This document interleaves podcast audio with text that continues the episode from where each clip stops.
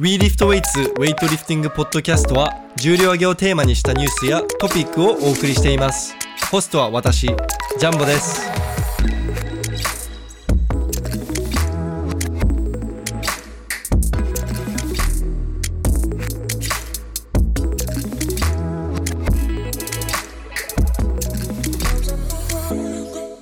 皆さんこんにちは。WeLiftWeights のジャンボと石田マンです。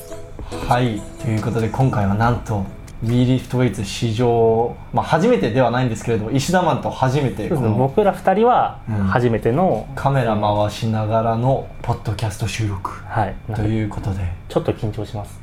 うん、えちなみにですけれどももうすでに見てわかると思うんです。がここに新商品の WeLiftWeights のはい。T シャツ置いてあるんで、ぜひ皆さん T シャツ興味あれば買ってください。お願いします。WeLiftWeights のサポートになるんでよろしくお願いしまおす願いします。ということで冒頭から宣伝なんですけれども。まあもうこの雰囲気が宣伝する気しかないみたいな感じの画角になってるんで。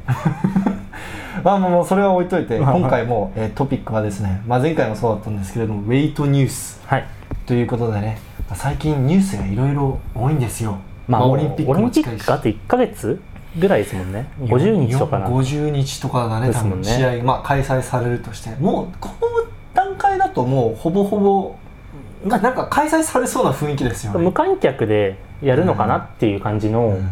雰囲気はずっと出てるんうで、ん。まあそうだね。海外の観客はもう100%ないっす。ないですよね。うん。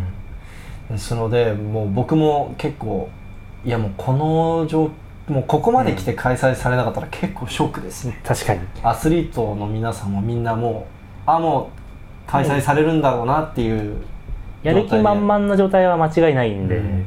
確実にじゅもう仕上げてきてるよね、もう。ん、ですのでやっぱオリンピックが近いっていうことでいろんなニュースが、はい。であのそここ最近で一番のビッグニュースといえばうはいウクライナのチューマック選手ですよ、うーん。まああの最近ニュースになりましたね。本当まあこのポッドキャストいつ投稿するかわかんないんですけど あのここ3日？4日ぐらいの？で先週の出来事だよね確か。6月7日とか？そうですね。そのあたりかな？いやもう本当ホットニュースですね。でまあドーピングニュース、まあ、またかってまあまあ思う人もいると思うけど、まもはやウェイトニュースの9割ドーピングの話なんじゃないかぐらい。あの必ず毎回収録ごとにドーピングって単語1回言ってる気がするんで、まあ、あと一番ニュースになりやすいし、ね、まあまあ正直それ以外のニュースなかなかないですよね、うん。まあでまあ誰が捕まったかというとウクライナの100、まあ、102キロ級109キロ級両方とも出てる選手で、そうですね。えー、とリオリオのリオオリンピックだと94ではい確か出ていたのかな、ロンドンとリオは94かな？ロンドン確か出てましたよね。あそうですね。そうですね。であそうだロンドンだね。ロンドン94、リオ 105? なんかまあそのそのあたりのまあ、まあ、大体100キロの前後の選手で、まあ、102キロ級で頑張ってポイント稼いではい。109キロ級でその上位あの、うん。ランキング8位以内に入ってオリンピックえー出場がまあ間違いないだろうって言われていた選手だったんですけれども、今回あの、まあ、ドーピングで捕まったんじゃなくてその、はい。ドーピング関連の罪で捕まった。うんだから、まあ、細細かく言うとその彼その中幕選手とそのはい。中幕選手のコーチが2人とも、うん。そのドーピング検査官に賄賂を渡してドーピング検査を免れようとしていたんですね、うんうんうん。でもうこれも確定で出場停止処分食らってもうオリンピックではい。中幕選手を見ることはないと思います、あれ本人はドーピング引っかかったわけではないですっけあれは？ん？本人もドーピング引っかかってプラスで賄賂してたって話ですよいやそういうわけじゃないドーピング自体はたまだバレてないまだバレてないまあまあそのまあ実際もしかしたら本当はやってないかもしれないですけど、賄賂をする意味を考えたらまあまあ、はい、そうですね。まあほぼまあ 間違いなく黒だと思うんですけども、まあまあ、今回珍しいというのはコーチも一緒にニュースになったっていうところ。ああ確かに。コーチの名前出てこないですもんコーチの名前も一緒にニュースでちょっと今名前がパッと出てこないんですけどコーチのなコーチもうん。中幕選手両方ともそのドーピング検査官に賄賂を渡したいたっていうことでニュースになっていましたね。まあ賄賂昔からねその検検査がすごい厳しくなってきてから、はい。も逆に そのドーピングしてこうは検査から逃れるその方法がもう少なくなってきたから、うんうん。じゃあもう手っ取り早くもう賄賂でそもそも検査されないっていうやり方を選んでいる、選んでいた選手とか国が多かったんですけれども、まあ、今回もそれですね。まあ、この間のアジアもだいぶ怪しい選手何人かいましたもんね。多分やってんじゃねえかなっていう。うん。まあうまあ、ウクライナっていう国自体が、まあ、過去に何度もドーピング陽性者出ている国なので,、そうですね。うん、で中学選手がこれが面白いのがあのインスタグラムで、はい。その後ニュースが出た直後に自分のインスタグラムで投稿していて、うん。でちょっと待って今もう読み上げますね今。あの、まあ、英語の英語じゃなくてロシア語の投稿だったと思うんですけれども、はい。それを英語に翻訳してどういうふうに書いてあるかというとこの世界で最も、うん。え腐敗しきっている ITA、まあ、独立検査機関、うん。えー、と国際独立検査機関と検査組織っていうんですかね。WADA とはまた別なんですか？また別です、まだまた別の組織。はい、でどその機関に、はい。えーアンチドーピングのルールを、うん。えー破ったとうん。疑われました、うん。しかもその実際のドーピングはみドーピングは見つかっていません。ああドーピングしてないのにうん捕まっそう、うんなんか言われたのは不服というか、うん。でしかもその後に、えっと、しかも賄賂の疑いをかけられています。はいはい。で爆笑絵文字3つ。で緩いですねちょっとこういう世よの中です。みたいなはいはいはいはい。なんはかまるで自分は悪くなくて、うん。この世こういう世の中が間違っているかのような。でもう満面の笑顔、満面の笑顔の投稿をしているんですけれども。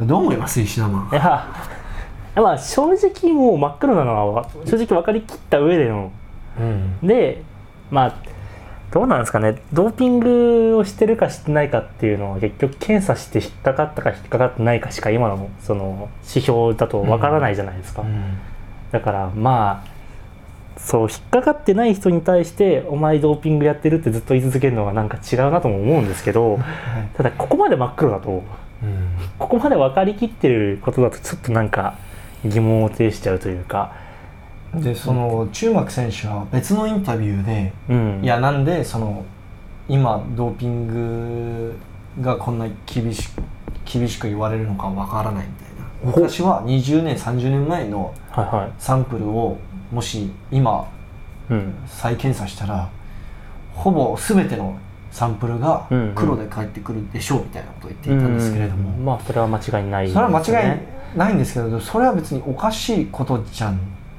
ないなくないですか？そのそそのの昔腐敗しきっていたから今も。腐敗したままでいましょうよっていうことでしょ？つまり彼の意見は、うんうんうん。うん それはおかしおかしいじゃん。なんかうん。この間あったえっとクラレンスの投稿うんうんも結構近い話ですけど、うん。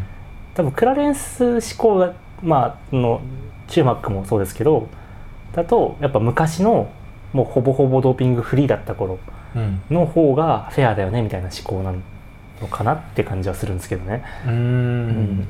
いやでもそのね昔みんなやってたから今俺やっててもいいじゃんっていうこの発言は、うんまあよくない。今の時代に反してますよね、そう。正直。まあ今のせ今のね社会じゃ許されないから、うんうんうんうん。でそんなこと言ったらねあの昔は製薬業界だとさはい。お医者さんに賄賂渡して薬のデータ捏造するのは当たり前だったって言われてる言われてるじゃん。言われて実際どうなったか私は知りませんよ。おっと。うん僕も聞いた話なんだよね 聞いた。でも賄賂とかそんな20年30年韓国とかもはいはなんか20年30年前はもう賄賂なんて当たり前だったみたいななんかよく話聞くのね。でも今はもう世間的にそれが許されなくなってきてるじゃん。い。まあその、世界的に、っていうかやっぱなんていうんですか？基準が変わってきてる。ススポーツって、当時は多分記録を求めるだけのまあでもどうなんだろう、今の方がそっちなのかな。本来のもともともとのスポーツってうんうん。やっぱ健康にとかっていう風な部分も兼ね備えたものだったと思うんでフィットネスというかなんていうんですか、うん。そうそうなの？いやいや昔こそ考え昔の方がダメか。昔の今の方がそ方がいいうのか。なんか国のためにできる限りメダルを取っ何でもどんな手段でもいいからメダルを取ってこいっていうイメージだけど。あちょっと今僕昔があのめちゃめちゃ昔になってて。あめちゃめちゃ昔。そのオリンピックの1900年初頭のオリンピックみたいな思考が今 頭入っちゃってたんで。あまあまあそのスポーツの発端みたいなそうそうそうそう話そっち側の考えだと、なるほどねそもそもスポーツって、うん。そうみんなが平等にやれるものだし、そのうん。地位とか関係なくうん。平等にはいはい。戦えるものなんだから、そうですね。あの発端は開始はもう本当にみんな純粋なこのモチベーションでやってたものですけど、今はもう、ねまあお金とか絡んできてねいいろいろね。オリンピックもお金の問題で基本動いてるだけだと思うんで、でまあその極端な話するけどさじゃあ、はいはい。昔は差別が当たり前に OK だったから今も差別していいじゃんって言っておかしいじゃん、まあそれはその、うん。時代錯誤にもまあ、ちょっと比程がありますよね。べるの極端な例だけど、まあまだからその今のね世間に合わせてやらないとね、はいはい。そんな昔ドーピング OK だったから僕も別にやってて問題ないでしょっていううん。意見は間違っていると思うんで、うんまあその中学選手、まあ、僕個人的に中学のリフティング結構好きで、まあインスタでよく見ていたんですけれども、はい、ちょっと残念ですね見れない、うん。でこれがえっとランキングにもしかしたら影響してくるかもしれないんですよね。その上位の人が何位抜けですか？るから。8位以内に入ってますよねでも。入ってる入ってる。だからもしかしたらそれのおかげであの他のはいはい。国の選手が、えー出れるようになったりするかもしれないですね、うん。はいじゃあちょっとじゃあ軽く見てみましょうか。あのランキング今の。はい。で今ちょっとランキングを見ているんですけどもチュンマック選手が109キロ級で上位5位。いやもうすごい上の方ですね、へー。結構高いですね。であのまあ2位現在2位のヤンゼー選手が送られない、はい。でえっとまあそそれぐらいかな。だからまあ実質4位だった？そうですね。で中膜がもう消えちゃうから。で橋並そうですね。もしかしたらその中膜選手が消えることによってラトビアのうん。9位だったラトビアの、えっと、プレースニックス・アルトゥルスっていう選手が、うん。えー出場をつかむえ出場枠9位10位じゃないですか。9位はうん？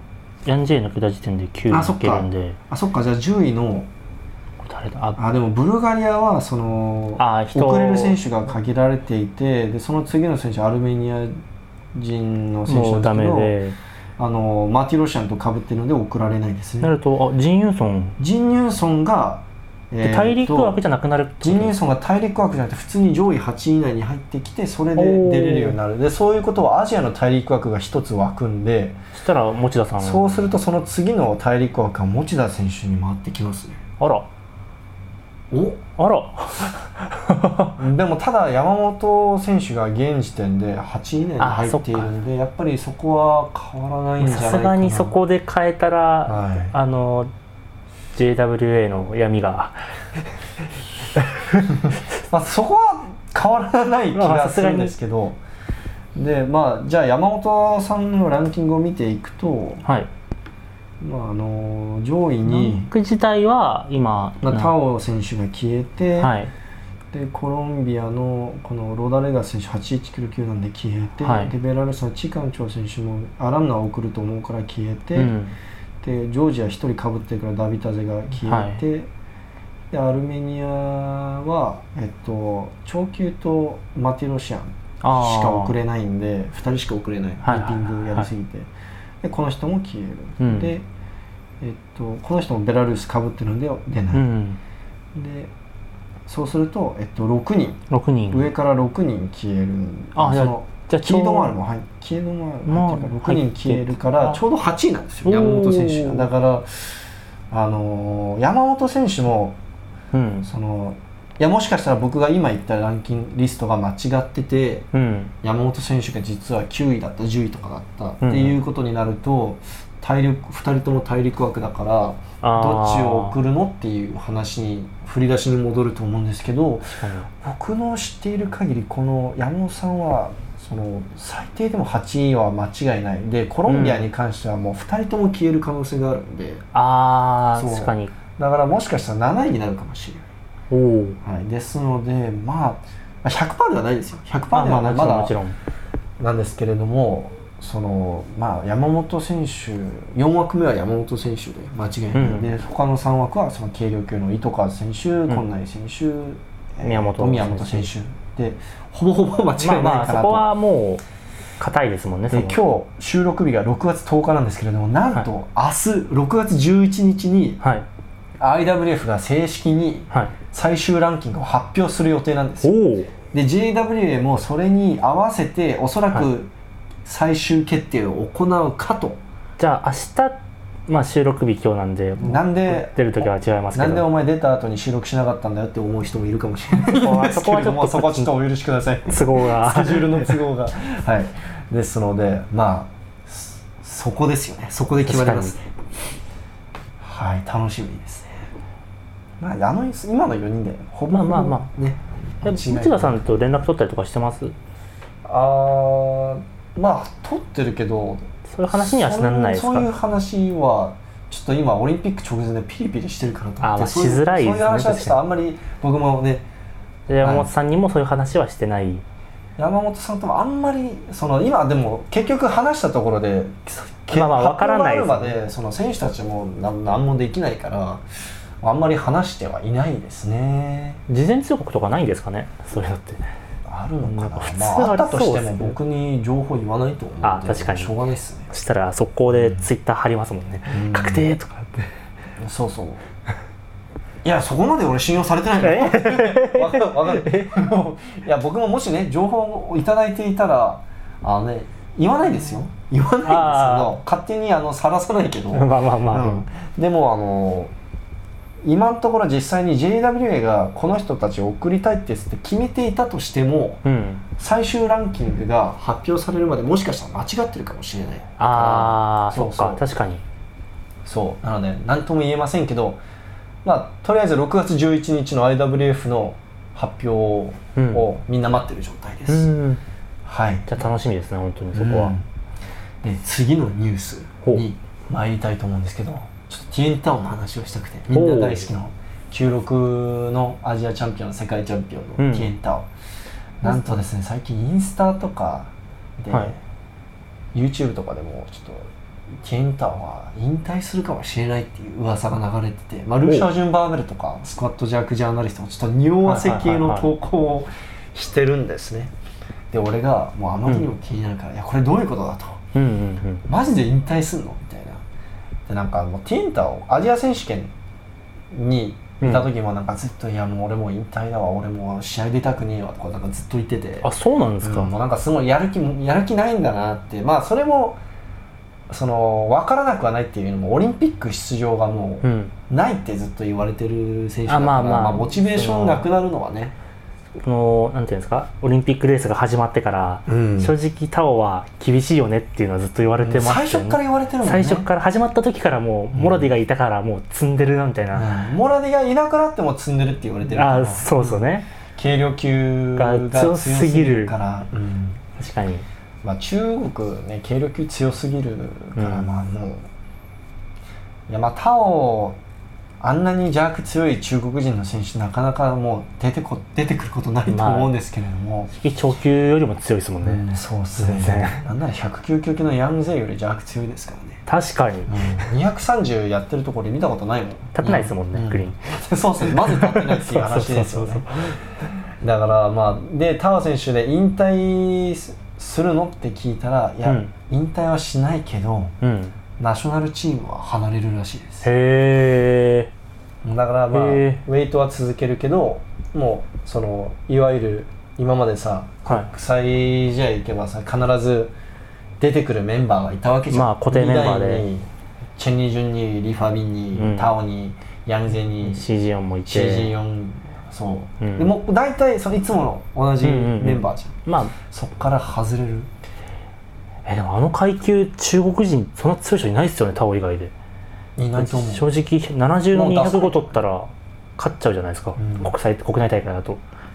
だから、うん。いやまあもしかしたら一時的なもので帰ってこのオリンピック終わって来年再来年とかまた国際試合バンバンいはいはい。開催される頃には戻ってくるのかもしれないんだけど、うんあのとりあえず今はオリンピックもないし、うん。自分は。あのナショナルチームを離れてあ1年間ぐらいちょっとゆっくりして。国体の準備するって言ってた。国国体の準備なんですね。確か今年の8月9月にまなんかまえたなんかあでかいちょうどオリリンピックにかぶってる時期にやるんですね、うん、なんか、うん。なかなか厳しいですねそれオリンピック組は。だからあのそれに向けて準備してもう一旦自分の故郷に戻ってその中国の国体とかナショナルだとあの、うんその自分の出身地代表してみんな出てんじゃん。なんか日本の国体もそう。そうですね。山梨県出身で出身で。山梨の全体でポイント稼いだりなんかそうですね。出身高校がここだからとかでやってますね、そういうふうにやってて、まあ、タオもその自分の出身地に戻って、うんうん。それ代表してうんやるためにナショナルチームは一旦離れると、へえいや帰ってきてほしいですよねいやぜひもしかしたらタオの試技すごい好きなんでね。このままナショナル離れて国体とかなんか、うん。もう国際試合出ないってなったら俺もう撮影する機会ないじゃんね。確かに。前の不完全燃焼な試合で終わっちゃうの残念ですよね、うん。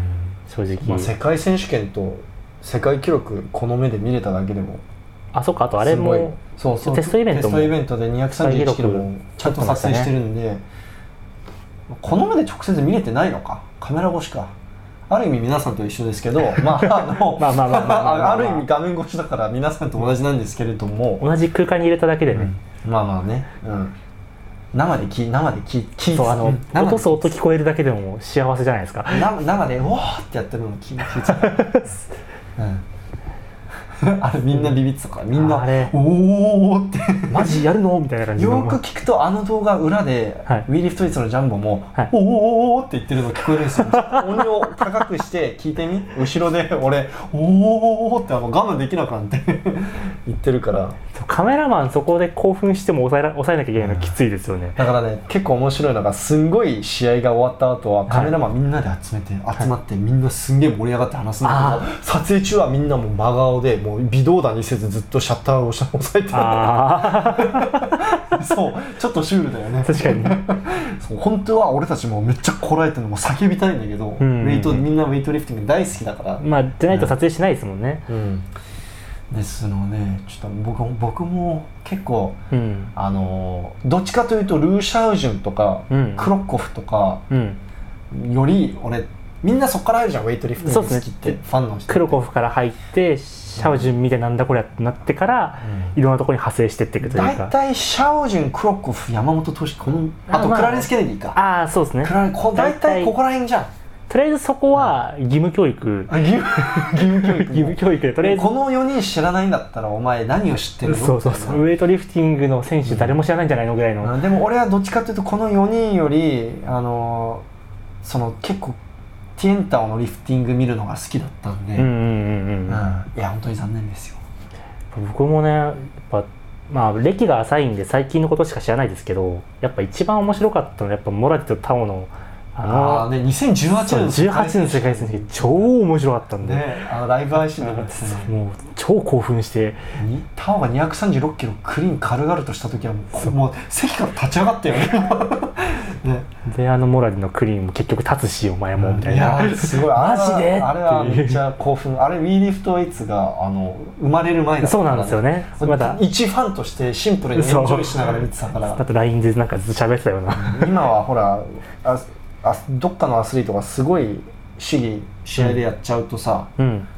興奮するよりまずその情報をシェアすることしか考えなくなっちゃう。ちょっあとなんか楽しみ方が違うっていうか。あ確かに。うん。あの時シンプルに楽しんでましたね。だからそれを作ってくれた選手がうん。と国際試合にまあこれからもうもしも出なかったとしたらちょっと寂しいですよねもう。どうなんですかねあの今年えまたそのオリンピックレースってこんお同じ感じでやるんですかね？いやま東京と。たルール変わるし、また変えるんですかね？まあそこ今回、まあ、実際いろいろねもんあまり理想的な、まあ、理想的なレースってな,、なんだろうっていう話になっちゃうけど、まあまあまあ今回のルールもちょっといろんなあのねうん、穴があったっていうか、そもそも世界記録基準だとコロコロコロコロ変わっちゃって、なかなかやりづらいですよね。だから本当は世界記録基準でやりポイントやる予定だったのに、どうかあまりにもドーピング陽性者が出る可能性があのスタンダード基準に戻しちゃったしでスタンダード基準にしちゃうと2キロ3キロその世界記録更新するだけでもうなんか1300ポイントとか意味わかんないああの、ね、稼ぎ方できちゃうし係数がおかしいことになってたんですね、うん、まあシンクレアよりはフェアフェアだったような気がするまあまあまあまあ。シンクレアはもう本当にさ軽量級のための、うんね、数式じゃんあれ。重量級だと、うん。その重量がスマホポイントになっちゃうんで、ね。厳しすぎますよね、もうなんかじ軽量級もしくはタラハゼしああそうそうそうそうそう。たらはずだけ有効なうんシンクレアタラおねた重量級だったらねタラゼ以外みんなちょっとアンフェアじゃん。うんうんうんでてかちょっとウェイトニュースに触れておきたいのはお。タラハゼといえばはい。最近230のあ225の270やってましたね。やってましたねそういえばまあ1か月ぐらい前の話ですけどトータルやばくないですか500やっぱ見えてる？いや俺き去年までいやありえないでしょ。みんなそう。みんななんか考えすぎだって僕ずっとやれれるやれるって言ってる派であ確そうあの否定されててどっちだどっちだってなったら。俺は結構現実的なラインいってると思ってたんだけどタラハゼの、はい。タラハゼ選手の225270を見た瞬間だから現実的な数字で多分30の70じゃなくて、うん。28の72とかじゃあ絶対できるでね。ご500はいくじゃないですか、230はまたやっぱりちょっと次元が違うそう、ん。28とかだとちょっとリアルな数字で出るんじゃないかなって思って、邪悪ちょっと重そうだったね。そう。270なんで75はちょっと厳しいんじゃないかなって。前に前に歩きながら抑えるうん。タラハゼ俺2017年以来以降見たことない。あ確かに。うんどんな練習でもしかもその時は体重今より1 0キロぐらい軽かったから、うん。うん。だから264とか試合でやった時も全然前取られなかったですもんね、うん。絶対ねいつもさ20あと2 0キロぐらいできますよっていう余裕でやるじゃん。でも今回の270に関しては、いややっぱこれはさすがに重い、うん。タラハゼでも重そうだなって思う。でも取った後笑ってたけどね。余裕あったのかなクリーンはすごい、でまあいつねも通りのクリーンね。クリーンは本当に。クリーン280ぐらいはできるんじゃないですか？なんだかんだで。ね。できそうっすよね。でスナッチはスナッチはちょスナッチ結構普通。まあ前にも後ろにも取られてなかったし、いつも通りやってる感じで。うん。だからなんか、気持ち深いぐらいですかねしゃがみが。まあ、試合ではやらないと思うんですけど、うん。その試合でほらやっぱりやるモチベーションが1キロ刻みで世界記録更新しながらボーナスを稼ぐっていうやり方なんで基本的にああいう選手は、だからやるとしたら練習でだよね。練習で230の、まあ、227、8の272、3ぐらいやって、うん。だから歴代でそもそも、まあ、邪悪で270、71はいましたけど、うん。まあ練習でしょでもそう練習で、うん。でもスナッチ両220立超えてる人誰もいなかったじゃないですか、両率はやばいそう。でも25って赤番4枚スナッチやったの人類史上初じゃないですかしかもまだ267歳でしょ？そうです。まだまだ伸びる時期で。あれで俺と同い年だ。えあそうだ。あそうだ。たら俺なん俺94年生まれ？俺生き方間違えたかな？あのそれはあのタラハゼと同級生全員思ってるじゃないですか。あなるほど。それそれはあの俺どこで間違えてたの？重量上げやってる27歳全員思ってますそれ。確かになのでその長球ってやっぱりね百何十キロもの体重をさ、うん。自体重に変えるのってやっぱり時間かかるんで、うん。本当に持ち体重にする。筋,、まあ、筋肉うん。筋肉って発達するのに時間かかるし、そうですね。だから大体あの長球のピークって30歳ぐらいに来るって言われてるんですよ。はい。でも彼はもう20ね45歳の時から22025060とかやってるから、うんリオオリンピックから衝撃的な試技をやり続けてるんで。なんか中学生みたいな伸び方してるよね。なんかもう中高生みたいな伸び方してないああまあまあまあまあま だって本当にあそこのレベルまでいくと普通は1年に23キロ伸びたらラッキーみたいな人が多いんですよ、あ確かに、だって、まあ、軽量級特にね。重量級だとしても重量級だと5キロ増ええたらすげえって感じの上がり方じゃないですか今も、うん。まあ、確かにタラハゼよく見たらちゃんと年5キロぐらいずつ増えてる感じなんで。止まんないじゃん。そうそうそうそうそう。でこれからも止まらないって考えたらもう500は、510ぐらいまでいくんじゃないですか。ね。35の骨。80とか。関節と骨が許す限りやるんじゃ伸びるんじゃん、うん。確かに。うん、であとタラハゼ選手の実際会ったことある人はみんな思うと思うんですけどでかいんですよ、おかしいくらい。あの動画で見てもでかいんですけど、はい。実際会うともう恐怖を覚えるぐらいでかいんで。あーなあ会ったことないんですけど、うん。写真でムラディと肩組んでる写真があったんですよ。モラディは小人にあ見えるのムラディがあの一般人に見えて普通のちょっと小太りのおっさんが横にか肩組んでるだけのあの身長160センチぐらいの人とあのタラハゼのサイズだけは変わらなくて190の人がこう肩組んでる感じの。タラハゼ100ね96 196超えてるとかだよねそうそうそう、ん。でで今体重も170あるんで。でかいですね。体重170で力士とかの体型じゃないですか。体体重だけで考えたら。日本でいたいらややばいっすね。だから両国のあたりにいる人たちのをなんかタッパだけ伸ばした感じっていうんですか。まあね足が腕足長いから。手足長いんで。でしかもタラハゼの場合面白いのはウェイああの体型っていわゆる典型的なウェイトリフター向いていないって言われる体型なんです。よ、んなのに今世界一じゃん。ね確かに。世界一どころか歴代一。歴代世界一じゃん。でレダダみたいな体型がやっぱり一番向いてるっいいってね。そうですよね。で結局結果も残してる体型なんで。だうん、からこれまでにないですよね。うん、いやすごいよね、うん。あとね手がね指がめっちゃ長いだからストラップよりフックの方が。ノーフックでやった方が強いんじゃない？あのあれ握力さえ持てば。あんなに手がでかくて指長いと、はい。ストラップよりフックグリップした方があの強いと思う。あー。安定感あると確かに。僕らでいうところの思う、そうちょっとあさあ僕らでいうところのなんですか女子バー握ってる感じっていそううんいやですう女子もううんね女子バーぐらいだね。女子バー感覚。が女子バーぐらいで。だから多分そのタラハゼとかと握手するともうはい。一般人からもうこんな感じなんだって。こんな感じこんな感じ片手で。うん、片手で。片手でこんな感じで。ああれっつって、なんかそれはもう生物として勝てないですよね。うんもうなんかもう認めるしかないよね。俺は負けましたっつって、参りましたって。いや196体重170キロが目の前に来て戦おうと思う人間多分誰一人いないですよね。もだからそう考えると同じバー28ミリバーをさううん。糸数選手とかが使っ同じ厚さを使ってるって考えるとまたちょっとフェアじゃないなって思うけどね。そこいじるとまた競技として変わっちゃうんで難しいですよね。ウェイトジムごとにあの厚さが違うバーを5個ぐらい置かなきゃいけなくなっちゃうそうそうそうそうそう。男子バー、女子バーで分けるだけでもすごいのに、うんいやですかね。糸数さんの握ってる感覚は。ー。糸数選手だっってこれだからね。そうですね。あの爪が長くないと爪爪伸ばさないとフックできないって言ってたんで。タラハゼでいうところのアトラスバー持ってるみたいな感じですか？タラーゼだけアトラスバーでやらせればいいんじゃない？ちょうどトントンぐらいですたら200の250ぐらいで済みますかね。多分ねそうっすね。アトラスはさすがにないけどこれだからとでもタラハゼならだってこう持ってくるんじゃないですか。かもね。割といい補強になるんじゃない？うんあ確かに。それでスナッチやったらすごそうですね。